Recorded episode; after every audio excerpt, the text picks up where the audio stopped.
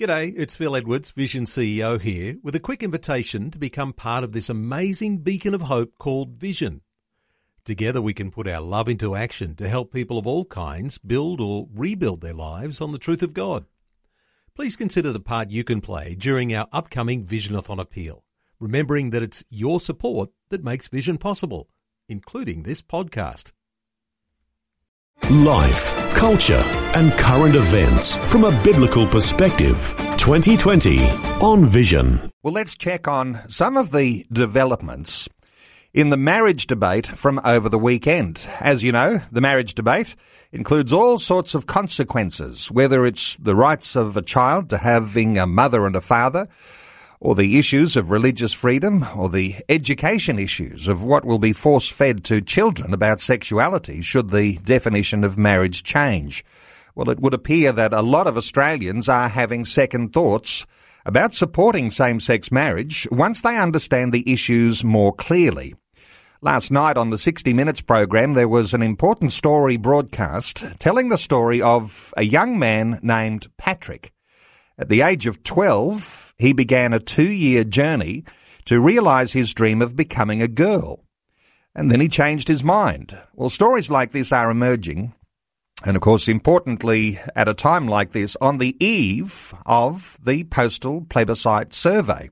Well, Dr. David Van Gend leads the Australian Marriage Forum. He's a part of the Coalition for Marriage. Joining us for an update on some of the issues from the weekend. Uh, Dr. David Van Gend, welcome back to 2020. Lovely to be here, Neil.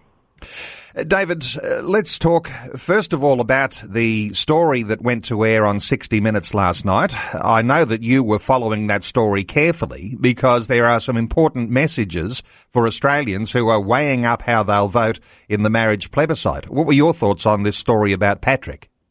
It's a beautiful story uh, of this lad, and the important facts about it, Neil, are this. First, that Patrick is typical of gender confused kids. Typical. Because we know from multiple uh, studies that three quarters or more of children who get confused about their gender, like Patrick, who's a boy who thinks really he's a girl. But then when he hits puberty, when he hits puberty, he realizes he actually is a boy and he's happy to live as a boy. And three quarters of all confused kids, when they hit puberty, they get over their confusion.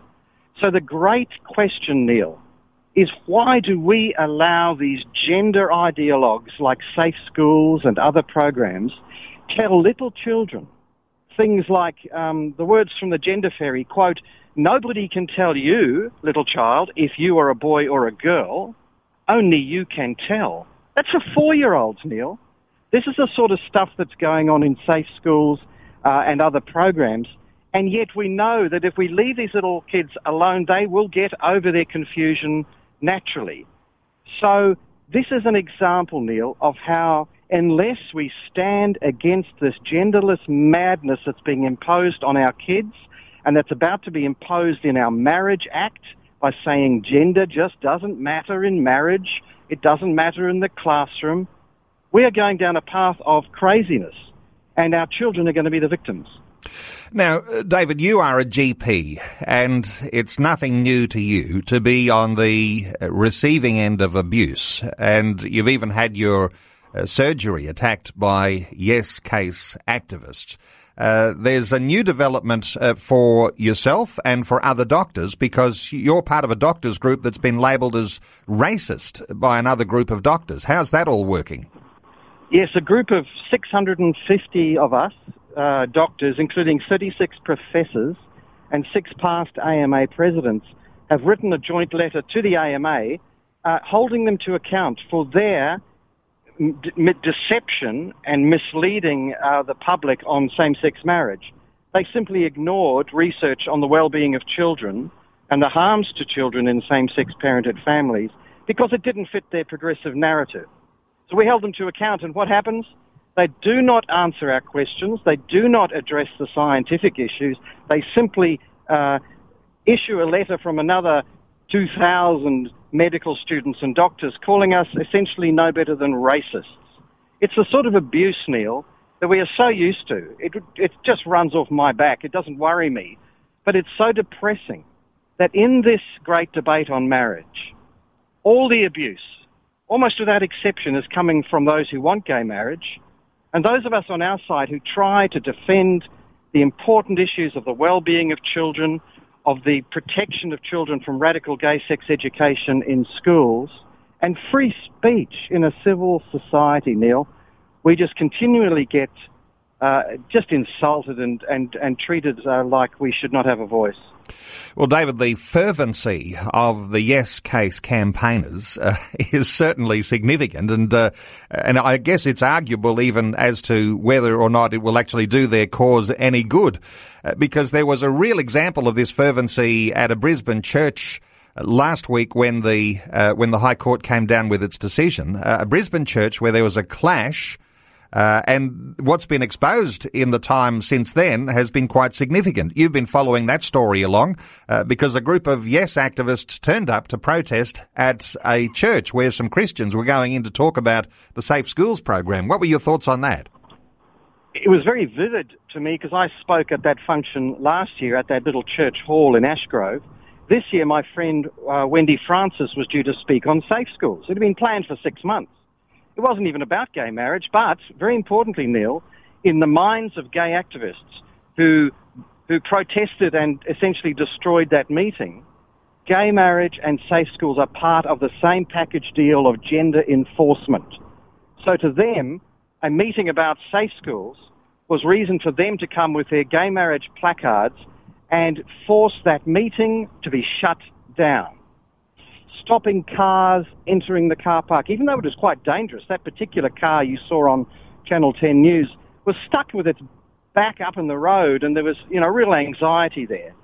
So the point is, Neil, um, once again, a peaceful association of citizens is forced to close by the gay activists. A intelligent discussion, free speech on safe schools is forced to close by gay marriage activists. I don't know. Um, we've had so many of these events. I've had hotel bookings cancelled because a group of gay mar- of, of people from our side of the marriage debate could not meet in Sydney because of threats to the staff in this hotel.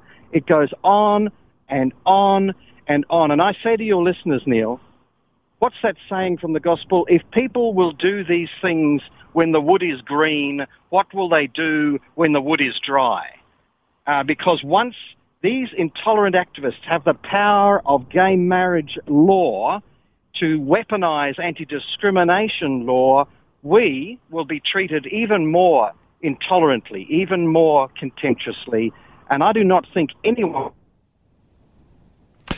Have we still got you, David? Yep. I, am still here, mate. Can you hear me? Yep, yep. You dropped out for a moment there. Sorry. Uh, let me just uh, let me just take you uh, to how the media covered that Brisbane church clash. Uh, because it was uh, it was it was about a car arriving at the church, and there were claims that it was driven at high speed into the group of protesters. Uh, in other words, the car being used as some sort of a weapon. And there was a woman who was a spokesperson there for the Yes campaign saying, I suffered an injury because people drove their cars nearly at full speed into the Yes campaigners. Uh, and I didn't see the story, but as I understand it, the uh, the car was uh, edging its way forward. There were police trying to make some way because they were trying to get through a crowd of Yes campaign supporters. Uh, but the media covered it as though it was somehow or other a clash between the yes and the no case. What were your thoughts on it? Well, we know it's completely fake because the police were there, right there at the site of the protest, and they said in a statement that there was no speeding car, there was no accident, this woman fell over, and then concocted a story that involved her ringing the ambulance, which when it came, she said, Oh no, I don't need any help. So she abused our emergency services, concocted a story to create this media furphy, all to try and smear the peaceful no side of the marriage debate, try and smear us as being equally aggressive when we did absolutely nothing. And I've spoken to three eyewitnesses who were there. So, Neil, it's pretty low, isn't it? We just want uh, a fair say. We don't want to be abused because we say no to same sex marriage or we say no to safe schools. And I just hope that people out there realise that unless they say no in this, in this postal ballot that starts arriving tomorrow, we are going to get so much more intolerance, so much more enforcement of radical gay sex education on our kids, and silencing of our pastors and our church meetings. Please may your listeners realize how serious this is, and please may they talk to one of their neighbors and say, guys, hey, this is bad. It's okay to say no. Uh, David, there is talk uh, from both sides of the parliament about electoral safeguards. In other words, uh, putting in place some rules for the campaign. And uh, one quote I picked up Labor has asked the government to include a provision that would ban vilification hate speech. Does that mean that they'll be saying every time someone stands up and says marriage is between only one man and one woman, that will be considered hate speech? What are your thoughts? No, I don't think so. We welcome rules like that if it will stop the vicious hate speech from the other side.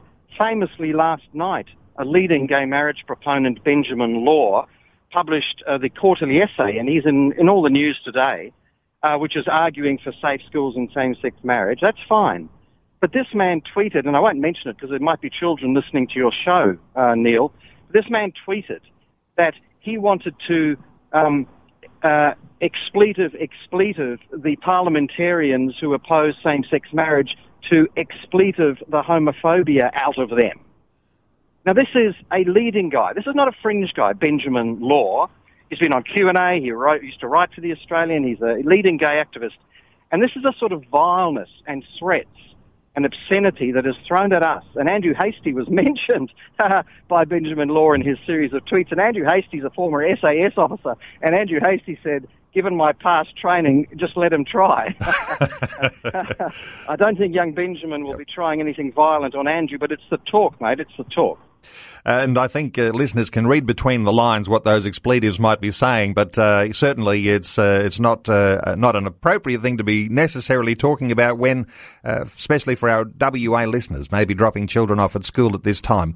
Uh, there's another thing just quickly to pick up on with you, David. sporting codes. It looks as though, and it's being reported that Cricket Australia might be the next sporting code to support the Yes campaign. Uh, they'd be hot on the heels of uh, uh, codes like uh, Football Federation Australia, Australian Rugby Union, and the AFL. Uh, of course, the NRL came out on the weekend with their support for the Yes campaign. What are your thoughts about sporting codes and the way they're supporting homosexual marriage? It's bewildering, Neil. I hope people get sick of all this moral posing by all these companies who have an eye to what, what looks good. But what I say is this do these guys really think they're doing a, a favour to little children who are going to play cricket or play footy by depriving them by law in the future of the dad who's going to take them to footy or is going to take them to cricket? Do they think a father just doesn't matter in the life of children? Because that's what they're doing if they institute this thing called uh, same-sex marriage, where two women can obtain a child who will never have a father, never have a dad, never take them to cricket, never play footy. I think that matters. Uh, you may say I'm being simplistic. I am a father. I think a dad matters to kids, and all these self-satisfied, pretentious sporting bodies who say, "Oh no, genderless marriage is the is the fashion, and we're behind it." I just wonder, you know, how short-sighted and and essentially unjust they're being to future kids. But uh, whatever, uh, it's a free world. They can they can back whatever they like. I just hope Australians are as sick as I am of being told what we are to think. David Van Gend, before I let you go, I've got an ethical question to pose for you. You'll have to listen carefully uh, because I think you'll have a thought or two on this. As, uh, as an ethical question, some complications, and perhaps it's more a law question, but in the, in the likely event that if there was same-sex marriage, that ends in divorce. And, and as I understand it, uh, the average length of uh, same-sex marriage from other countries is something like 18 months. So when I say the likely event of ending in divorce, which parent would have the most rights to their child if only one parent has DNA involved? Have you thought that issue through? It's just part of the mess we're creating for kids. You are quite right. Same-sex union, same-sex marriages, divorce, at a much higher rate than male-female marriages. The highest of all is lesbian couples. We know from Swedish studies. I think it's about three times the rate. So we're creating an unstable environment for kids. But who cares? Who cares about kids, Neil? They don't vote. Who cares about kids? And then as to this mess of who the father is, well, I ask you, Elton John and David Furnish, they're a happily married couple in England. They created baby Zach. But they created baby Zach with a, excuse me, a blended vial of their sperm and some anonymous egg. So baby Zach can never know who the mother is. That's one thing. And he can never know who the father is because these two gentlemen decided they'd rather not know. So, you know, we are messing with children severely by destroying their birthright, their right to know who their mother is, to their right to know who their father is. That right, in my mind, Neil, trumps any demand by homosexual adults to have equality in creating and raising children. Uh, nature says no, I'm afraid.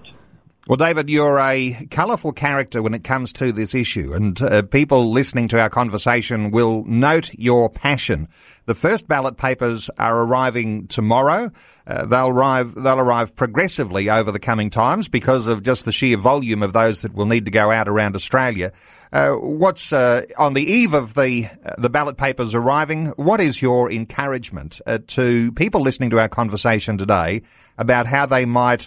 Uh, quite uh, sincerely think through this issue and how they might vote? Mike, encouragement is that we can win this. We can win this even though we don't have the money, we don't have the media, we don't have the corporations, we don't have the sporting bodies. We have a very simple truth of what is best for a child. We have a very sincere concern among Australians not to have radical gay sex education imposed on their kids or have their free speech silenced. And Neil, as we've said often, we have goodwill to our brothers and sisters who are same sex attracted. They already have the same rights and benefits as any other couple. We just want them to live and let live and live as they choose. So if any of your listeners are concerned, please sign up as a volunteer at coalitionformarriage.com.au. You can join our Zoom conversations as to how you and me and a million of us can have conversations with our neighbours saying, guys, it's okay to say no because our gay friends already have all the same rights. It's okay to say no because it's the only way we can stop the imposition of gay sex education on our kids, the silencing of our freedom to speak what we believe, and the intimidation of our pastors and bishops and priests and rabbis. So please get out there, talk to your neighbours. That is the only way we will win. Have that conversation, friends, and we can keep this country as it ought to be. Dr. David Van Gend, he leads the Australian Marriage Forum. It's a part of the Coalition for Marriage. You might have noted that website, coalitionformarriage.com.au. David Van Gend, thanks so much for your update this morning on 2020. Thanks, Neil. Before you go, thanks for listening. There's lots more great audio on demand, or you can listen to us live at visionradio.org.au. And remember, Vision is listener supported. Your donation, large or small, will help us continue connecting faith to life for hundreds of thousands of people across Australia and around the world. Learn more or donate today at visionradio.org.au.